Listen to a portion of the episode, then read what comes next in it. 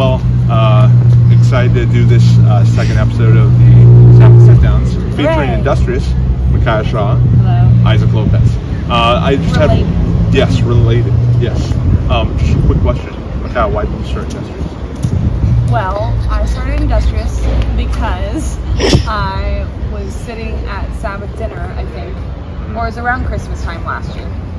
Um, that we were sitting at Sabbath dinner, and I was saying something about how it'd be fun to do some sort of DIY portion of the podcast. We were talking about all the different podcasts you had going mm-hmm. and how long you had been doing your podcast, which was very impressive to me because we've been going for a while at that point. Right. And so I was like, oh, it'd be really fun to do some sort of DIY sort of podcast. Mm-hmm. And Isaac goes, what?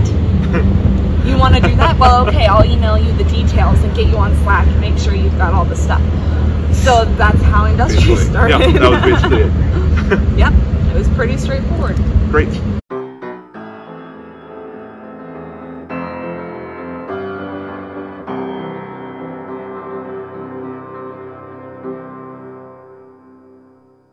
Hello and welcome to the Cut and the Dry here on TLG Radio. I'm your host, Kip Mock, not here with my co host, Isaac Lopez, this evening. Um, I, I wanted to do a brief follow up to our previous Straight and Narrow episode. So we can call this episode Notes on Civil Disobedience.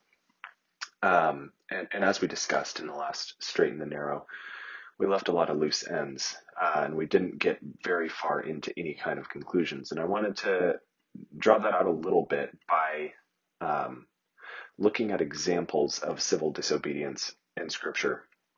So I'm going to jump right into that. I'm going to read through a bunch of examples of civil disobedience in Scripture, and then I'll, I'll, I'll wrap up by uh, giving my thoughts on what these examples mean for living as a Christian today. So I'll start out with Exodus chapter 20, verses 15 through 21. Uh, and all of these, all of these scriptures will be from the English Standard Version. It says, quote, Then the king of Egypt said to the Hebrew midwives, one of whom was named Shiphrah and the other Puah, When you serve as a midwife to the Hebrew women, and see them on the birth stool. If it is a son, you shall kill him, but if it is a daughter, she shall live. But the midwives feared God, and did not do as the king of Egypt commanded them, but let the male children live. So the king of Egypt called the midwives and said to them, Why have you done this, and let the male children live? The midwives said to Pharaoh, Because the Hebrew women were not like the Egyptian women, for they are vigorous and give birth before the midwife comes to them. So God dealt well with the midwives, and the people multiplied and grew very strong. And because the midwives feared God, he gave them families. Unquote. A couple things to note from this passage. First of all, uh, clear civil disobedience in, in the Hebrew midwives, uh, combined with blatant lying. So uh, let's note that and move on to Joshua chapter 2, verses 1 through 7. So in this example, I'm going to be zeroing in on Rahab, and we see a similar thing here in the book of Joshua. So starting in verse 1 of chapter 2, quote, And Joshua the son of Nun sent two men secretly from Shittim as spies, saying, Go view the land, especially Jericho. And they went and came into the house of a prostitute whose name was Rahab, and lodged there. And it was told to the king of Jericho, Behold, men of Israel have come here tonight to search out the land. Then the king of Jericho sent to Rahab, saying, Bring out the men who have come to you, who entered your house, for they have come to search out all the land. But the woman had taken the two men and hidden them, and she said, True, the men came to me, but I did not know where they were from. And when the gate was about to be closed at dark, the men went out. I do not know where the men went. Pursue them quickly, for you will overtake them. But she had brought them up to the roof and hid them with the stalks of flax that she had laid in, order on the roof. So the men pursued after them on the way to Jordan as far as the fords, and the gate was shut as soon as the pursuers had gone out. Moving on to yet another example, um, 1 Samuel 14, verses 36 through 46, which says, Then Saul said, Let us go down after the Philistines by night and plunder them until the morning light. Let us not leave a man of them. And they said, Do whatever seems good to you. But the priest said, Let us draw near to God here. And Saul inquired of God, Shall I go down after the Philistines? Will you give them into the hand of Israel? But he did not answer him that day. And Saul said, Come here, all you leaders of the people, and know and see how this sin has arisen today. For as the Lord lives, who saves Israel, though it may be in though may though it may sorry, though it be in Jonathan my son, he shall surely die. For there was not a man among all the people who answered him. Then he said to all Israel, You shall be on one side, and I and Jonathan my son will be on the other side. And the people said to Saul, Do what seems good to you. Therefore Saul said, O Lord God of Israel, why have you not answered your servant this day? If this guilt is in me or in Jonathan my son, O Lord God of Israel, give Urim. But if this guilt is in your people Israel, give Thummim. And Jonathan and Saul were taken, but the people escaped. Then Saul said, Cast the lot between me and my son Jonathan. And Jonathan was taken. Then Saul said to Jonathan, Tell me what you have done. And Jonathan, Jonathan told him, I tasted a little honey with the tip of the staff that was in my hand. Here I am, I will die. And Saul said, God do so to me and more also, you shall surely die, Jonathan. Then the people said to Saul, Shall Jonathan die, who has worked this great salvation in Israel? Far from it. As the Lord lives, there shall not one hair of his head fall to the ground, for he has worked with God this day. So the people ransomed Jonathan so that he did not die. Then Saul went up from pursuing the Philistines, and the Philistines went to their own place. A um, little bit of a long one there. What I, what I would like to draw from this passage is the fact that uh, Saul has laid down the law here um, and said, effectively, Jonathan sinned, he needs to die. And the people rebel and say, no, we're not, we're not going along with that. Um, that's not happening today. And, and Saul, uh, relents. So, moving on to 1 Kings chapter 18, verse 13. This is just describing uh, when Obadiah hid the prophets of the Lord in direct rebellion against what Ahab and particularly Jezebel had decreed about the prophets of the Lord being slaughtered. So, verse 13 says, uh, This is uh, Obadiah speaking to Elijah. Has it not been told, my Lord, what I did when Jezebel killed the prophets of the Lord? How I hid a hundred men of the Lord's prophets by fifties in a cave and fed them with bread and water? Moving on into the New Testament, Acts 4 13 through 22 says, Now when they saw the boldness of Peter and John, speaking of the religious authorities, and perceived that they were uneducated common men, they were astonished, and they recognized they had been with Jesus. But seeing the man who was healed beside them, they had nothing to say in opposition. But when they had commanded them to leave the council, they conferred with one another, saying, What shall we do with these men? For that a notable sign has been performed through them is evident to all the inhabitants of Jerusalem, and we cannot deny it. But in order that it may spread no further among the people, let us warn them to speak no more to anyone in this name. So they called them and charged them not to speak or teach at all in the name of Jesus.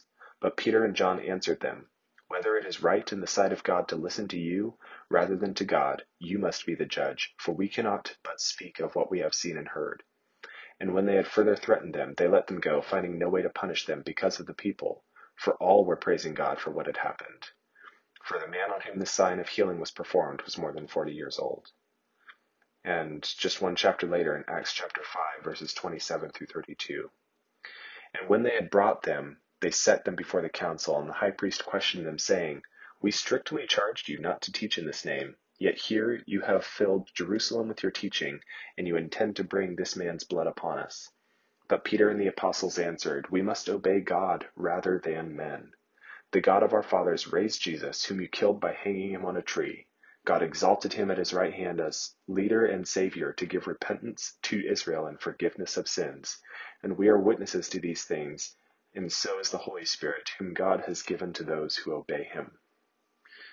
So, with those few examples of civil disobedience throughout Scripture, I I think that all Christians would recognize that there's there is a time and a place for disobeying your governing governing authorities.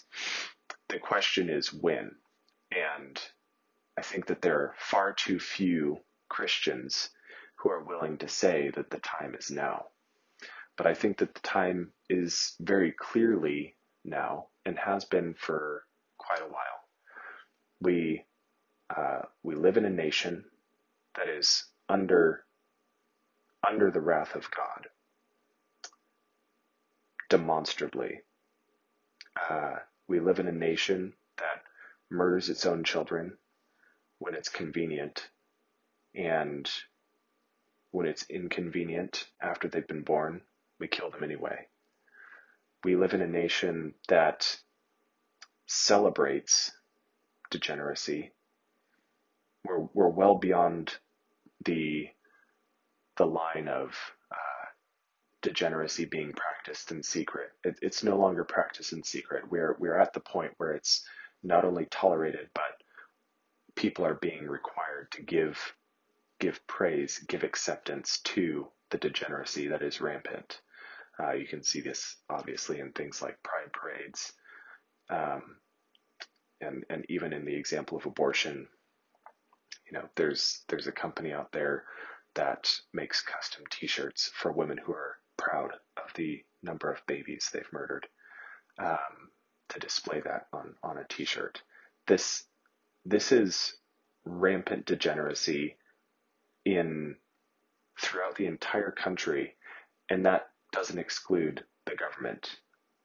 The the government is the one that requires your tax your taxes to fund Planned Parenthood so they can go dismember babies and sell their body parts for a profit. That's that's the government that did that. It's the government who is trying to redefine what a life is what marriage is and ultimately trying to skew every single parameter that God has laid out for us. What is a gender? Well, the government would like you to think uh, that it's it's something entirely different.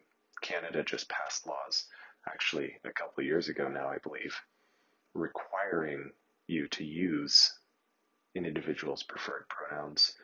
There are companies that, because of the pressure of other big companies and their lobbying effect, um, or or just because of those companies' leaders' personal beliefs, uh, are firing individuals for not getting a vaccine, for uh, all these kinds of things. So I, I'm rambling on, but what I'm trying to communicate is the conveniences that you garner by not standing up for what's right are not worth are not worth what it's going to be like on judgment day when regardless of your of your salvation you still have to answer for every every word you speak every word that comes out of your mouth every uh, submission to tyranny every caveat to the radical left. You'll have to answer for that. And the minor conveniences of of giving in before before you're actually we're actually at the point of you must recant or you'll be executed. Hopefully every Christian would make the right choice uh, under under that circumstance. But if you get in the habit of making the wrong choice when the consequences are not so dire, you're simply practicing to make the wrong decision when when and if that decision comes. If many of the soft, complacent, pathetic men in the United States were in the position that many missionaries and translators are in in Afghanistan right now, I would I would be surprised if they if those soft men suddenly became willing to die for what they believe. You don't you don't become prepared to die for what you believe by giving in when it's easy. That's that's simply not how it works. And getting back to what I started this monologue with. Again, all Christians, I think, would agree that there's there is a line. There is a line at which they theoretically would not cross, they would not submit, they would not give in. I would just challenge you to question has that line already passed? What are the what are the places that you currently ought not to submit? Are there are there areas in your life where you're making you're sacrificing your principles for convenience or to fit in or to maintain your status or to hold out for that promotion at the company you're working for. Is that what's going on? Because if so, you've got a problem. And are you in an environment? Have you put yourself in an environment where a church, a school, a company where that's the burden of resistance is is simply too much? Are you in a position where you cannot provide for your family and also resist the evil? If so, then you need to find another job. Just because just because they're going to fire you for not going to the intersectionality training doesn't mean you just don't have to provide for your family. You need to go. Uh, if you need to relocate, if you, whatever the case may be, it doesn't absolve you of responsibility. It's just one of the fun challenges of living in the times we live in.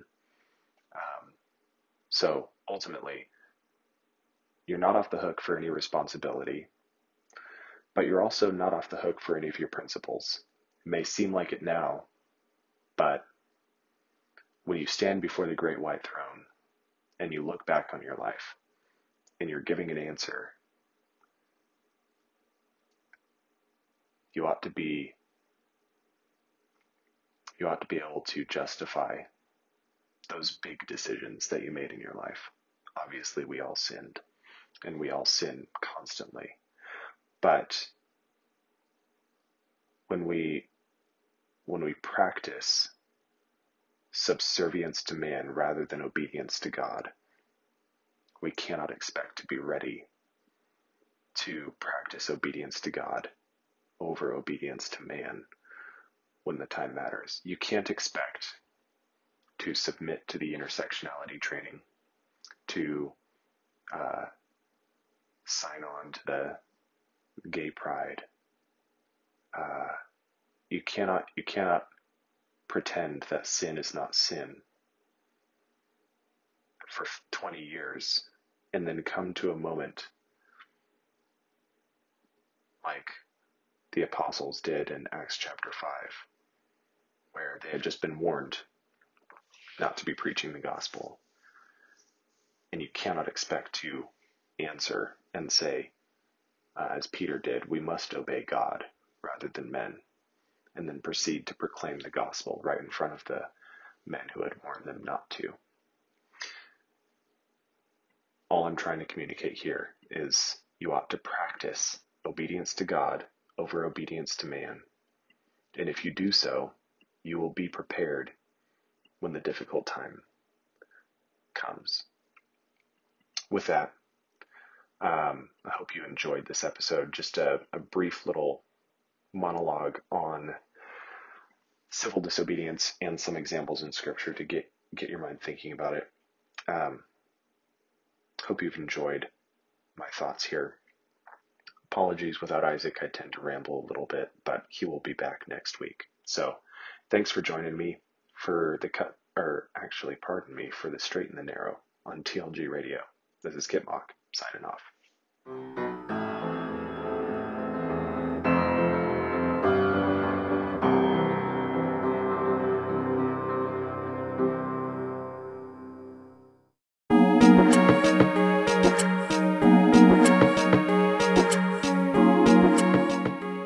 And welcome back to Industrious.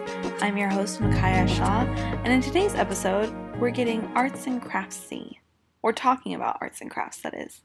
I was on the phone the other day with my grandma, Mimi, um, who lives in Kansas City, Missouri, um, and just catching up with her. It had been a little while since I'd had a chat with her, and we were reminiscing about something that I had not thought about for a long time. Well, no, the trigger for our conversation I had obviously found recently. So I had thought about it, but I hadn't gone into depth thinking about it. Anyway, what we were talking about was mosaicing. And this comes from my husband located an old mosaic that I had done when I was 10 years old. so in 2005, I believe is what was on the back. Yeah, 2005. I was 10 years old. Um, he found this cross um, that I had mosaiced in a box somewhere in our house. I'm not exactly sure where.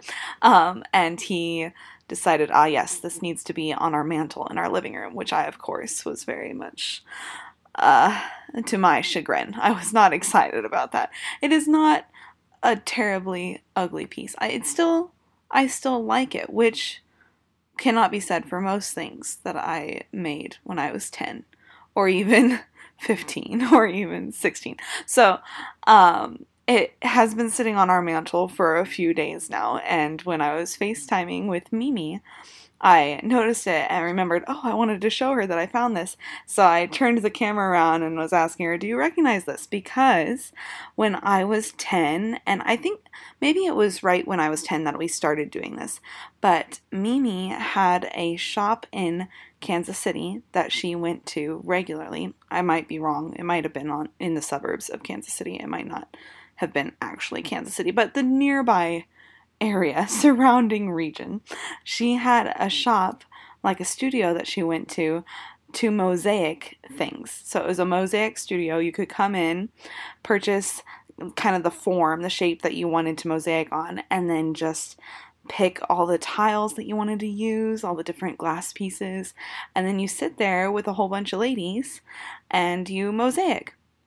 So Mimi invited me one week when I was 10, and we went on Saturdays really early in the morning because that's what you did. You went pretty early, and I was the youngest person there by far. And apparently, I've been told they were all very impressed by my behavior most of the time. But I was just so excited to be doing something craftsy because my mom, it definitely, the craftiness skipped a generation very distinctly. My mom has never been that interested in arts and crafts. So I definitely get that from my grandmas, both of them. And so I was just thrilled to be sitting with glue and colored glass and being told that I get to place them where I want them. Anyway, I have such fond memories of going to that place and sitting there and chatting with the older ladies about what they were doing. They would always like ask me what pieces I liked or what would look good together or what I thought would be nice on whatever shape they were doing. And that was always very, very exciting for me. I loved to see what everyone else would choose to do because people have such different tastes in what they want to create um, and different shapes and color combinations and things like that it's just really, really fun and exciting to me. And people would do the craziest things. Most of the things that I did were very simple shapes and pieces. I did the cross that is now sitting on our mantelpiece. I did a couple mirrors. I did a a lizard at one point. I mosaicked a dog for my brother for his birthday, but I told him I had actually got him a puppy, which only caused a little bit of emotional turmoil. I think that might have scarred him a little bit because I was really leaning into the, oh yeah, I got you a puppy for your birthday, um, which I had, but it was, you know, tile and grout and glue. It was not a real puppy. Anyway, um, sorry, Isaac. but so I did mostly fun little shapes like that. I did an uh, I think it was a dolphin and the lizard for a cousin's school's benefit auction. It was auctioned off at the um, uh, fundraiser for his school, which was super fun. Anyway, it was a very fun, creative outlet for me. And I don't think that shop exists anymore, but it got me thinking, talking with Mimi about it recently. I was like, that's such a fun activity for people to do. And I even it must have been for my 11th birthday, 11th no, it must have been my 11th because we had moved away from Kansas City for my 12th. So um, I think I had my 11th birthday party at the Mosaic Shop with a couple girlfriends, um, and we all just did mosaics together and had snacks and treats. It was super fun. Had a really good time. And yeah, it just was like, oh, that's such a nice thing to be able to go do with someone.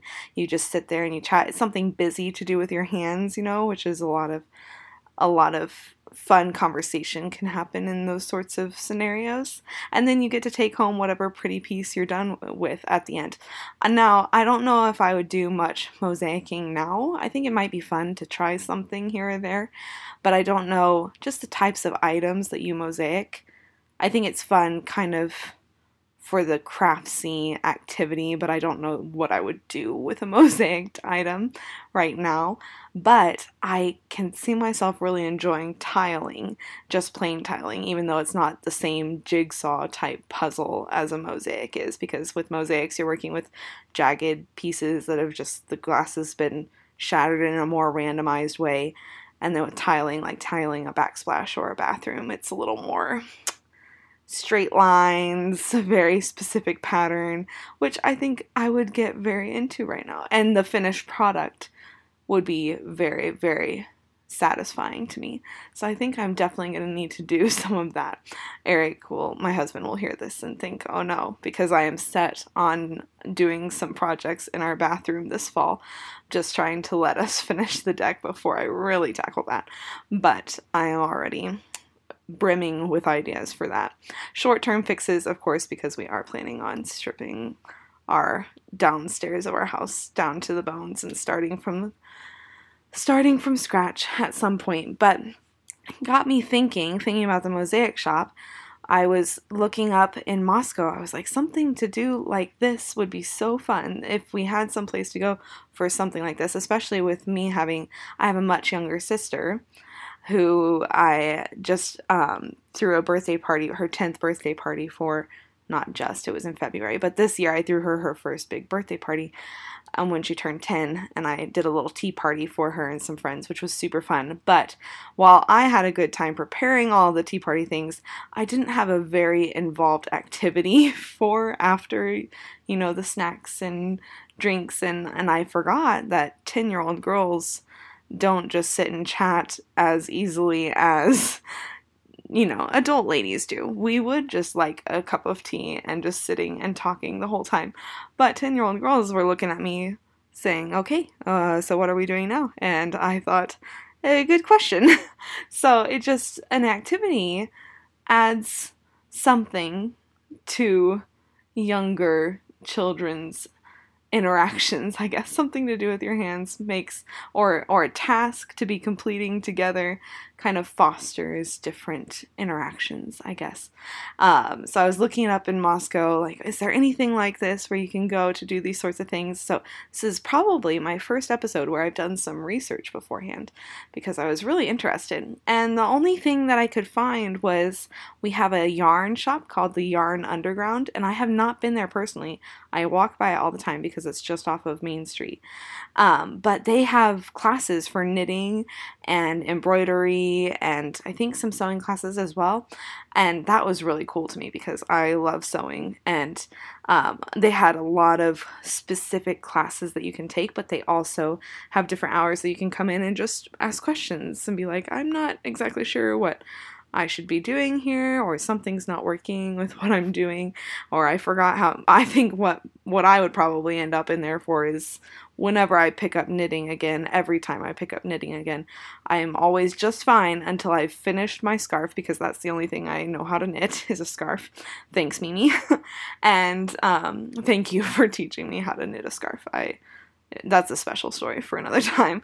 Um, but I always I can remember how to start the scarf. I can remember how to keep the scarf going. I also can remember how to switch colors out and do different colors in my scarf. However, when I'm having to take the scarf off of my needles, suddenly there's no memory there. I have no idea how to do that, and it always ends up looking kind of terrible, or just living on the needles for the rest of its life until it unravels at some point. So that would what that is what would send me to the yarn underground with questions trying to get someone to teach me how to actually finish a scarf. so I might have to check that out sometime when I pick up knitting again. Knitting was my was what I did while I listened to my dad read because all through well as we grew up my dad would always read a book aloud to us kids every night and a chapter or two or three if we really pestered him cliffhangers are the worst but um, i always needed something to do with my hands so it would either be sketching or sewing or knitting and it would always be a scarf it would always be knitting a scarf and it was just something that I had to have my hands moving somehow. So now, nowadays, I don't sit for long periods of time with nothing to do with my hands hands very often. So I have not picked up knitting in a while. Um, but that sort of thing is really neat to me that we have a shop where you can go and talk to people who have the same interests and want to help you learn more about what you're doing or help you with some problem that you have. And and it's an activity. It's a fun little activity for your free time for fostering your um, kind of your different hobbies i guess. And the other one that's just gone in that I was thinking of is kind of along the same lines. It's something fun to do with friends um, to kill some time. Is there's now a gaming cafe, I guess is what they are calling it. Journey's End Cafe is off of Third Street um, and it is super fun. I have heard from my siblings. I have not had a chance to get there yet, but it is on my list of to dos, especially as the weather gets a little chillier.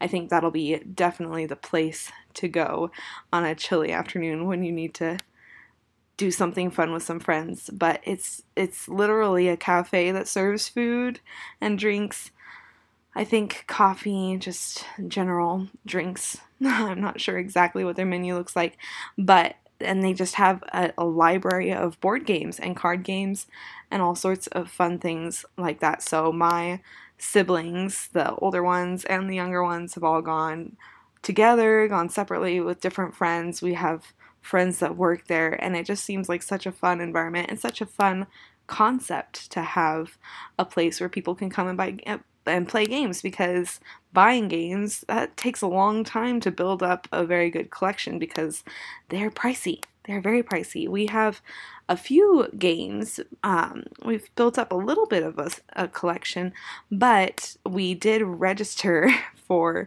a few games when we were getting married my husband and i. We registered for some games that we really loved or ones that we wanted to learn how to play. Um, and then we've slowly either gotten each other one game each Christmas or put them on our birthday list. So family members have purchased us games over the years.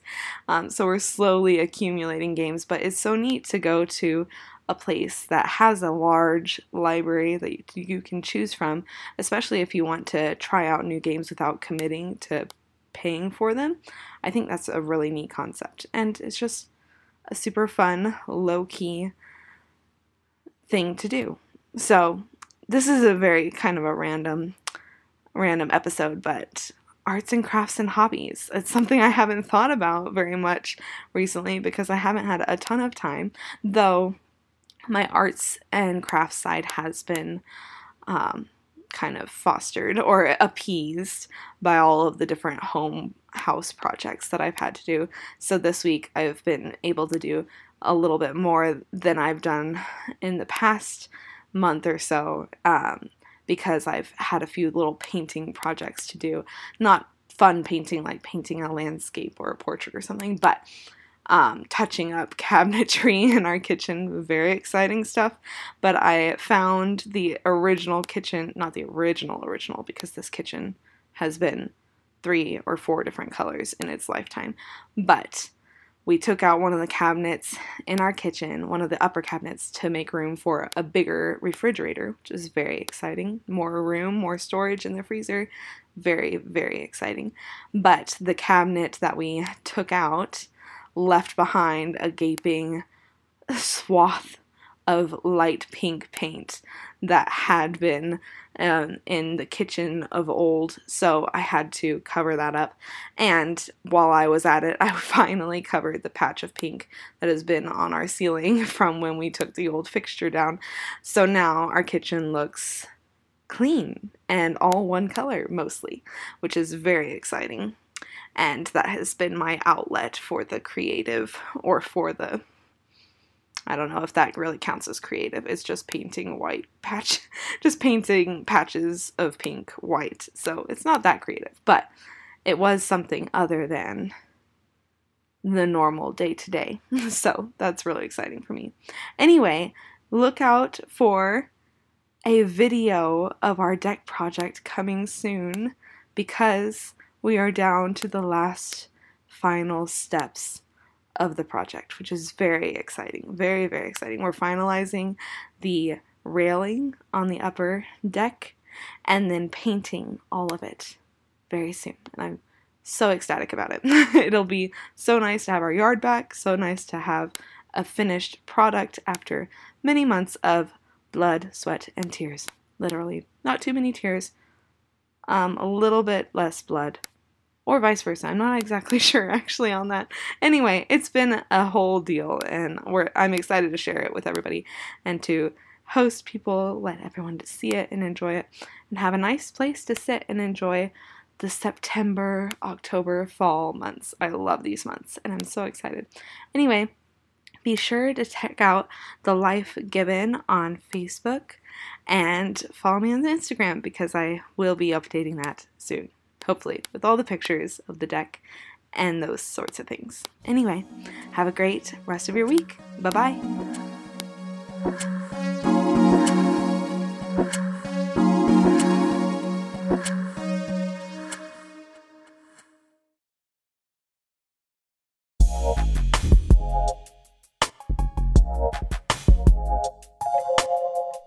Hello and welcome to the Brief News Brief podcast presented by the Life Given Radio. I'm your host, Isaac Lopez, and this is the August 27th, 2021 report. Today is going to be a really great show because in the brief breakdown, I'm going to cover a, a story that shows what 60% of Christians are saying. I can tell you it's not as exciting as you would hope it to be. And, and we will also report on what's trending and give you an update on the Afghanistan situation. And then in the report itself, we will discuss uh, different reactions to, uh, we will report on rather, uh, different, different reactions to the uh, FDA approval of the Pfizer's COVID 19 vaccine. Also, we'll report on uh, a number of other stories, including uh, Supreme Court's activity. It's had a very busy week. All of that and more on the August 27th report. Uh, before we get into the show, though, I do, I would encourage you to like and follow wherever you get the show. Leave a five star review where you can, and share the show.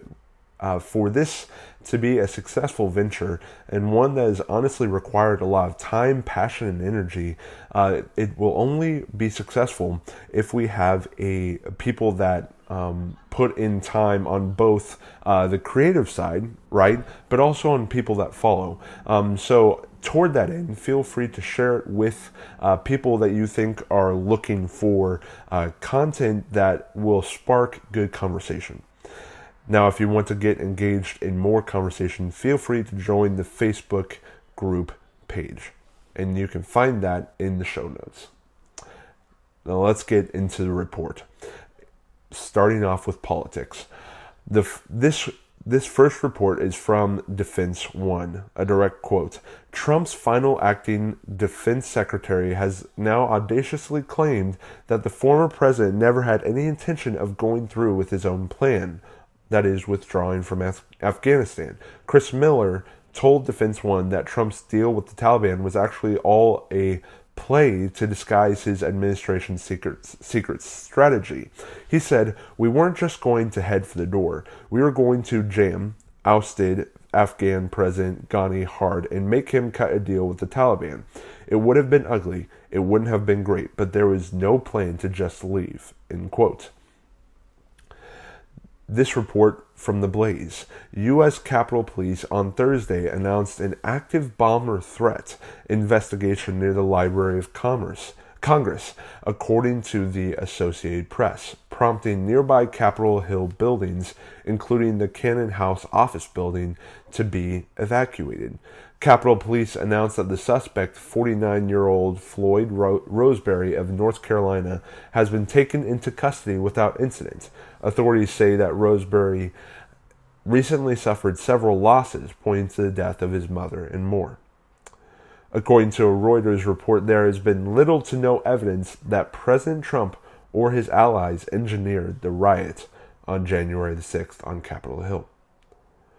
The defense secretary will mandate that all 1.4 million U.S. service members receive the COVID 19 vaccine.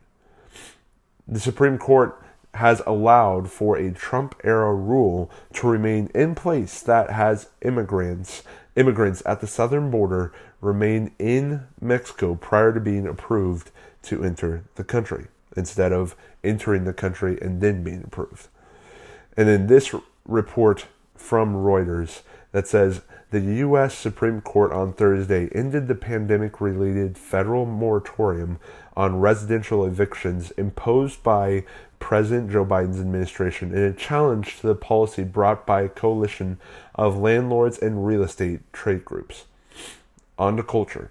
The Taliban are reportedly hunting down journalists in Afghanistan who seem to be friendly to Westerners. They have been going house to house specifically looking for journalists and their families.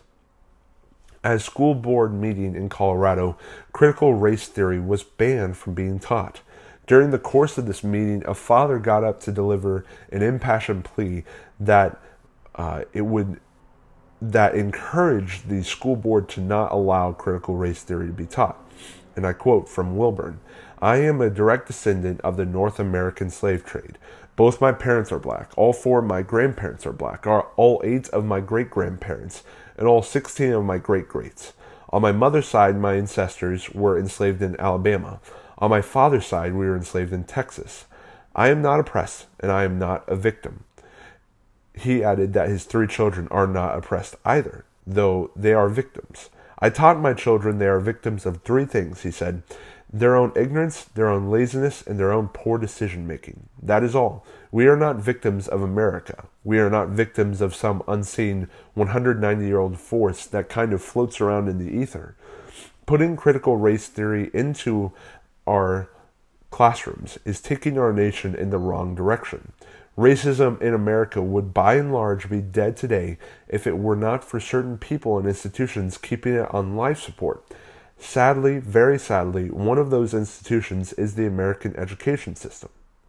End quote.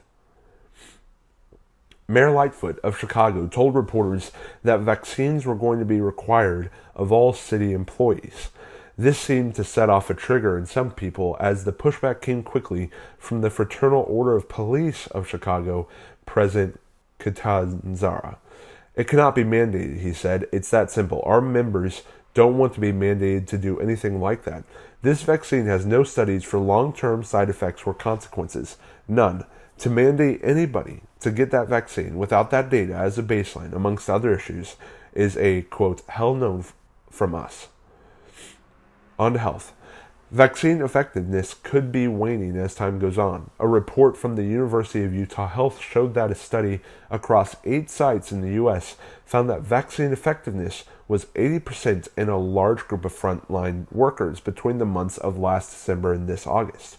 This is down from 90%, 91% when they were last measured. And then this report from the New York Times, the Food and Drug Administration on Monday granted full approval to Pfizer BioNTech's coronavirus vaccine for people 16 and older, making it the first to move beyond emergency use status in the United States. And then our one story from sports Rachel Nichols, NBA commentator and show host, was released by ESPN this last week, as well as had her show removed from its lineup. This follows on the heels of an audio recording being leaked revealing her criticism of someone who is of a different skin complexion, being picked ahead of her to report on the NBA Finals. Quote, If you need to give her more things to do because you're feeling pressure about your crappy long time record on diversity, which, by the way, I know personally from the female side of it, like, go for it. Just find it somewhere else, Nichols said. You are not going to find it from me or taking my thing away. David Roberts, ESPN's senior vice president of production, said in a statement We mutually agreed that this approach regarding our NBA coverage was best for all concerned. Rachel, Rachel is an excellent reporter, host, and journalist, and we thank her for her many contributions to our NBA content. And finally, some good news. The Mississippi, uh, later this year, the Supreme Court will hear a case that will challenge Mississippi abortion laws that, if passed, would restrict nearly all abortions after 15 weeks. And then to uh, move on from the reporting to what's trending, to give you an update on what's going on in Afghanistan, this story is not going away. I think it is just beginning to escalate. A suicide bomber, this this from uh, Fox News. Okay, uh, there was an explosion in the Kabul airport, and uh, reports were coming in almost at the stream, uh, almost at the rate of stream of consciousness. How quickly they were coming in. Um, these are some fast facts from Fox News. A suicide bombing outside the Abbey Gate at Kabul's airport in Afghanistan Thursday has killed at least 10 U.S. Marines and soldiers. U.S. officials tell Fox News. That count has now been up to 13, by the way. A U.S. official indicated that the attack set off a firefight at Abbey Gate, where last night there were 5,000 Afghans and potentially some Americans seeking access to the airport. A second explosion happened outside the Baron Hotel, sources went on to say. So, this attack was reportedly carried out by ISIS, not necessarily the Taliban.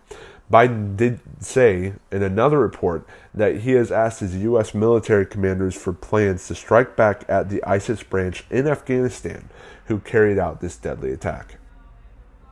So things are still continuing to escalate. There's a lot of confusion, a lot of chaos in the over and around the American withdrawal from Afghanistan, and I'll keep you updated on that as the story continues to unfold. Now, let's conclude with the brief breakdown. This report is from the Blaze, and I think that it just kind of catches uh, catches what is going on in America in an article, in a blog post. This is what uh, is going on and what has propelled us into um, the state that we are in right now. And so I'm just going to jump in. I'm not even going to read the title of the report. You'll find out soon enough. So here we go. Let's end on a cheerful note. I say that ch- tongue in cheek. Quote A new study has found that over 60% of born again Christians in America between the ages of 18 and 39 believe that Jesus isn't the only way to heaven, and that Buddha and Muhammad are also val- valid paths to salvation the Christian Post reported. The outlet, citing the results of Probe Ministries' Religious Views and Practices survey, also said that for those in that age group, over 30% say they either believe that Jesus sinned just like other people or aren't sure. In addition, the Christian Post said that the study shows a striking decline in evangelical religious beliefs and practices over the last decade. The study added that the percentage of self proclaimed believers who now hold the pluralism has gone up. More from the outlet. The study, which interviewed 3,100 Christ- uh, Americans ages 18 to 55 in 2020 and looked at various other previous studies, saw a drop in basic biblical worldview, God's attributes, the accuracy of the Bible, salvation, and Jesus being sinless, from 47% in 2010 to 25% in 2020 among born again Christians. The drop in the expanded biblical worldview, beliefs about Satan and morals being objective, went from 32% in 2010 to 16% in 2020. So the study says the percentage of born again Christians with a biblical worldview has been cut in half over the last decade. This result is a startling degradation in a worldview beliefs of born again Christians over just 10 years. The Christian Post went on to say that um, they actually will will end there, right there. I think that captures a lot of. Uh, well, first of all, uh, I do want to get into uh, the the heart of the issue here. I do not believe that you can be born again if you do not believe that Jesus is the only way to heaven. If you believe that He is one of many paths to heaven, then you didn't actually recognize His kingship. And when you're called to repent unto the Lord Jesus Christ and recognize that He alone is the only way to heaven, then I don't think you are actually born again.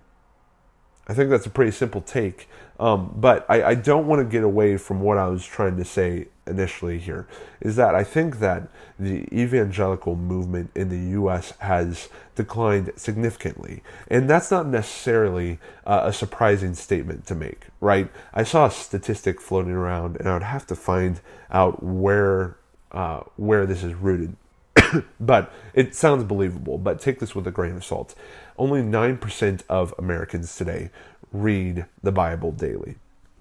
And that kind of fits in hand with uh, the the low percentages of people that actually of self-proclaimed Christians that believe that a uh, Christ is sinless, that Christ is uh, the only way to heaven, um, there is definitely a striking decline, as the Christian Post put it. And when you just look at a sample study like this, a sample, uh, a snapshot of the church today, of people who make up the self proclaimed church today, why are you surprised when you see headline after headline of uh, pastors who aren't really uh, who who might not have actually been Christian from the get go um, walk away from the faith, or um, headline after headline of um, people making decisions that just absolutely surprise you time after time. And this this happens almost week after week and has been since the beginning of the pandemic because uh, that has just acted as an accelerant of driving us further from the trust and safety that we find in Jesus Christ. And that can only be found in Him. Now, that doesn't mean that we don't take precautions, and that doesn't mean that we aren't smart about how we handled the pandemic. But it does mean that we have a much uh, less terrified outlook when it comes to handling worldwide uh, chaos. And that's exactly like how we uh, we can apply that same principle of confidence that we find in Jesus Christ when it comes to analyzing this Afghanistan situation. And I'll probably get into that next week. But when it comes down to um, anything culturally, uh, uh anything that seems to be deteriorating within the culture, then maybe we first start to look at what's the state of the church. And if we look at uh, sample studies like this, we can see the state of the church is in a very unhealthy place. And that's where we should focus a lot of our efforts before we start thinking about the culture wars. Let me know what you think. Reach out to me at the briefnewsbrief at gmail.com. I hope this was coherent. I'm coming off a week of sickness about three or four days of having the cold, and it's been a busy three or four days, so it hasn't been the most restful. Um, so I hope that it sounded uh, like there were some thoughts that were able that were able to be uh, um, made sense out of. Um, if you want to uh, drop a tip, feel free to email me. If you want to get engaged in good conversation, join our Facebook group at uh, the Life Given radio conversation group on Facebook. Until next Friday, God bless, and I will speak with you all next time.